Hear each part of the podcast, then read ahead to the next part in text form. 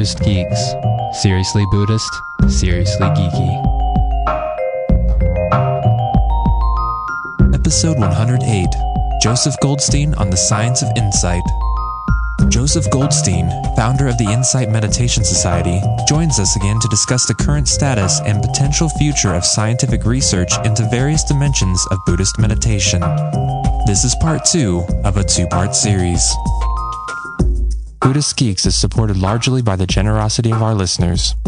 If you like what we're doing, please consider making a one time or a small recurring donation by visiting buddhadharma20.com slash donate.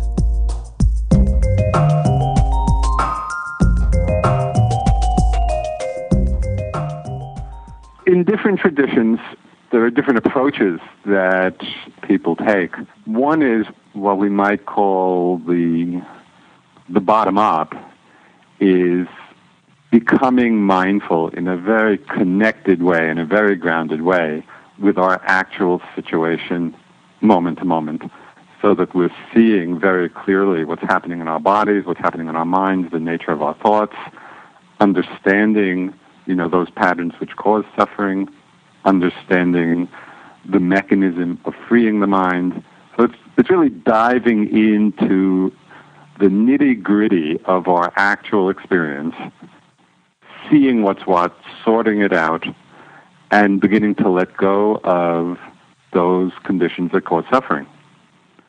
So that's what I would call working from the bottom up or from the ground up. The other approach, which is found in certain traditions, sometimes it's been described as swooping from above. Mm. Those traditions which point to the absolute nature of mind directly. And they're just pointing to the unborn, the unformed uh, nature of mind that is already free. And if there can be a recognition of that from the beginning, then the practice is the stabilization of that awareness. So both of those, I think, have uh, both strengths and weaknesses. And that's why I think they really support each other rather than, I don't see them as conflicting with one another. The danger in the bottom up approach is we can we can become fascinated with our own suffering and in some way attached to it and locked into trying to figure it out, forgetting its essentially empty nature. You know, the empty nature of thoughts and emotions and feelings. And so we lose, or we can lose, the realization of, of the quality of transparency of it all because we're, we're so involved in digging around in it. So understanding the essential transparency or emptiness of it actually frees us to work with it in a much more effective way. On the other side, the danger of the caution in the swooping from above is that we can have a moment of genuine realization, you know, transforming realization where we open to the unbound nature of mind, the free nature of mind, and then think that that one moment of seeing is enough. And forgetting that the habit patterns of mind are very deeply ingrained. And one moment of clear seeing is not enough to free the mind from getting lost in long established patterns that perhaps go back over lifetimes. And so from that side, there was a teacher which, an ancient Korean master, who formulated an expression that I have tremendous appreciation for. Uh, the master's name was Chinul, and I think he lived in the 11th century or 12th century, sometime around then. And he, he formulated his teachings in terms of sudden awakening, gradual cultivation. And for me, it brought these two ways together. You know, it acknowledged the power of those moments of sudden awakening that really transform how we understand things, and then emphasized the need, the, the essential need for the gradual cultivation, both of that awareness and of the understanding of the nitty gritty of our minds, mm. you know, of the ways we do get caught over and over again. And so it's a combination of the two that's I find very unifying and whole. It's interesting you bring up Chinul because I, I remember reading Robert Buswell's book on Chinul and, and, and seeing that there were these other schools at the time that, that were pushing like a sudden awakening, sudden cultivation, that in those moments of awakening, like it was all done. And that's, yeah. that's kind of the path they actually taught. And, yeah. uh, do you see any of that happening currently in, in either? Oh, I do. I mean. I think that's, it's one of the reasons I feel quite impassioned by all this because being so involved in the Dharma scene in the West now and meeting so many different people, I've met people who have gotten caught on both sides, you know, who've gotten caught, as I say, just really lost in their own suffering and have lost sight of the inherent freedom of mind. And I've also seen people who have gotten entranced with those moments of realization and not seeing that there are a lot of the old habit patterns still there that need to be worked with. And so don't do that work, don't do that necessary work, mm. and often get in trouble because of it. So that's why Chinul's expression seemed to just bring forth the best of both approaches. Another interesting area that I've been wondering about is this whole convergence of scientific neuroscience and different disciplines in the sciences, and then this very pragmatic approach that I see in, in many of the great Buddhist traditions of what you could call like a contemplative science of sorts, and, and how these two areas are converging. And I know that you've been a part of that. The IMS has been hosting retreats for scientists and that sort of thing. Yeah. And I'm wondering how you're seeing that dialogue going currently. Uh, the dialogue is great. Of course, it started with His Holiness the Dalai Lama meeting with you know well-known scientists and neuroscientists through the Mind Life Institute and many of the people involved in Mind Life were also uh, students of Vipassana, of insight practice. So there was kind of a natural fit there. And out of those conferences uh, came the idea of having a retreat for scientists. And it was pretty remarkable. It was a very, a very unusual group of people. uh, first, they were all really smart. Mm-hmm. And so it was very interesting just dialoguing, you know, with them about the practice. Something else that was quite noticeable was, I think, because of their training, um, they were really good at following instructions. Mm. You know, and so we would give the meditation instructions every morning, and people would actually do it. and that was, you know, with, with a lot of clarity, because I think that was just part of their training So I have some instructions, and then you follow the instructions, and then you look for the outcome. So it's quite unusual. It's this particular group of people, there was their own dynamic on the retreat. And what was interesting is that while many of them had been studying the effects of meditation, you know, particularly the neuroscientists, and to some extent the psychologists, not that many of them had actually practiced for themselves. So they were studying it in other people.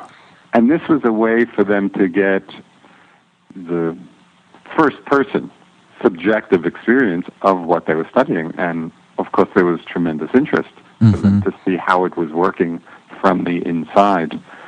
Um, and then that also became a way for them to help develop, uh, along with discussions that we had in the teachers and uh, the scientists, of what kind of experiments to devise. Because mm. in some way the technology is running ahead of the understanding of how to use it. Yeah, yeah. With regard to the study of meditative states. Right. You know, so they have all these great machines and technology, but to actually create useful experiments and even what to study, that's a whole growing field. And it's at the very beginning. They did one quite elaborate experiment at IMS at the beginning and end of one of our three month courses. And they had some pretty dramatic results from those experiments. One of the things they were studying was something called the attentional blink. And the experiment they set up was they would be flashing a series of, for example, letters very quickly, one after the other. And then interspersed with that would be a number, all flashing very quickly.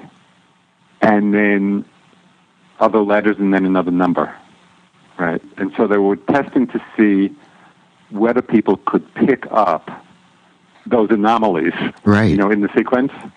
Generally, it had been believed that when people fixate on one uh, experience, there is a hardwired, what they called an attentional blink, Mm. really coming out of a certain quality of fixation of mind, you know, on what's being seen, so that they miss the second appearance of the number. Yeah, yeah. The scientists had believed that this is just how the mind was set up. What they found was that in the in the meditators they studied, 100% of the meditators improved their ability to pick up the second number or letter, mm-hmm. you know, whatever it was. And in some people, there was no attentional blink at all. Wow, wow. People were there with each flash of the of the letter or the number. So it was just a, it was it was an affirmation, hmm. really, of what as meditators we already knew, because the practice of awareness, you know, especially in long term practice, does refine our ability to be aware in a very momentary way. But this was an unusual discovery for the scientists who had had a different paradigm Right. of understanding how the mind worked. Yeah, yeah, but they're scratching their heads. Yeah, and also seeing that the mind can be trained. Right. So it sounds like the meditators actually lowered their perceptual thresholds in some way. Yeah. Mm. Other studies were done not here at IMS, but in other places studying uh, the effect of compassion meditation Mm. and you know seeing what areas of the brain lit up hmm when compassion was present, and uh, with some, and this was people in the Tibetan tradition, uh, some advanced practitioners. It's like the activity of the brain activity when they were doing their compassion practice hmm was off the charts in terms of what they had ever seen before. Wow. So it's things like that. It's like there's a growing affirmation of what, as I say, as meditators, we knew what happened, but this is sort of objective verification of it. Mm. And you had So it's, mentioned, it's pretty interesting. yeah, that's very interesting. And you'd mentioned that the teachers and you were giving suggestions or pointing in, in directions that the researchers might go. And I'm, I'm wondering, because some of these studies and the ones I've seen seem sort of basic in a way. Yeah, yeah. And I'm wondering what you think more kind of specific or maybe even advanced types of studies might try to uncover. Right. Yeah. Well, I, I've had a few ideas. Of course, I'm not. I'm not that familiar with the necessary scientific methodology. Correct. And Right. so some of my ideas might not actually be very practical. Right. But uh, a couple of ideas that I had, one which I think would work, would be just to study the brain states, you know, the neuroscience of people in deep meditative states of concentration, you know, what we call the jhanas or absorptions, because that's really a qualitatively different experience than our normal perception, the way we are normally in the world. And so if we could get people who were skilled enough to enter those states at will, hmm and then, you know, to study what's happening in their brains, I thought that would be interesting. Yeah. Yeah. Uh, Very. And then I also thought it would be interesting to study, and this may be a little more difficult to figure out how to do it experimentally, but to take people who seem to have realized at least the first stages of awakening, hmm uh, and within the Theravada tradition, that that really means people who have uprooted the core belief in self, you know, really had that transforming realization of selflessness. And there are a body of people out there who have had that experience. Right. I thought it would be interesting just to see if it's reflected in any way in brain activity. Yeah, yeah, yeah, Uh, definitely. So I discussed this. I was at one meeting. It was a Mind Life meeting, a kind of a planning meeting, talking about what kinds of experiments you know they might work on. And uh, I just put this out as a general idea, and there was some interest, although it wasn't clear yet to people how they might set up the experiment. Right, right, because these are changes presumably that have already happened, and there might be some.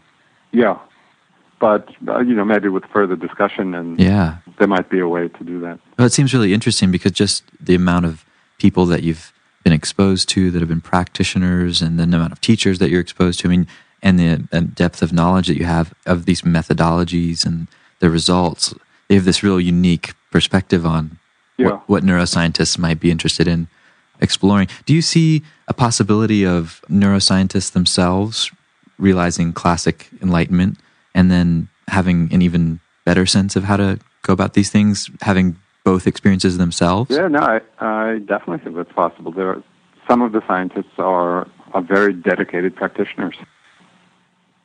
So uh, I definitely see that that's a possibility. I think it's those it's it's those people in particular who are moving this whole dialogue forward. Right. You know, people who've really tasted something for themselves in practice and are also doing the science work. What's interesting is that I think for many years the scientific community has, in a way, looked down upon subjective type experiences as being unscientific. right. But now, with the ability to measure, you know, it's the great scientific uh, endeavor. Right. Uh, once something can be measured, it has a certain credibility. So, with the technology being able to do that, there's now, I think, a much greater interest, or at least in some part of the scientific community, in all of this. So it's quite exciting. yeah. There's, there's, there's a lot of possibilities that Yeah. might open up.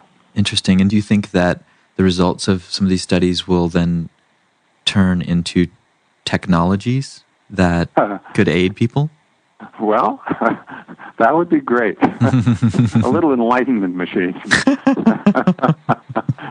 Right. Oh, I don't know. I'll, I'll be the first to sign up. okay. Sweet. I mean, who knows? You know, Right. it's it's it's hard to imagine. Yeah. I, I did have I did have an idea years ago, a little bit in the realm of science fiction, but maybe it's coming to have a virtual Bardo machine. You know, where, and this is you know using the teachings of the Tibetan tradition, you know, the Bardo, uh, the afterlife experience Right. or rebirth, Right. and and there are you know within the Tibetan teachings very elaborate descriptions of what happens in that state, and so I just had this idea of a kind of virtual reality headset or something which would replicate those experiences as a way of practicing being in them with equanimity and balance and awareness. But so far, uh, nobody's jumped on the idea. Fascinating. That's really great. Well, I'm glad you I'm glad you brought that up because this is Buddhist geeks, and uh, Oh, we've got a lot of geeky listeners out there. So sure they Right. sure they dig that. I'm wondering if you have anything else you'd like to add that you didn't feel like was covered in our questions. I think maybe just like to end with kind of emphasizing what really is at the essence of all of the different traditions and practices and approaches in terms of freedom. And from whatever tradition we look at, it really is about letting go of grasping. You know, and the Buddha talked about over and over again liberation through non-clinging so I, I like to always bring it back to that. There are so many methods and so many descriptions and so many approaches, but all of them converge in that understanding of what liberates the mind. Mm. Uh, and so whatever practice we do, and again, this is coming back to the pragmatism of Dharma in the West, whatever practice we do, is it helping us to free the mind from grasping, from fixation, you know, from attachment. And it's in the freedom from that that we really experience the peace that the Buddha talked about.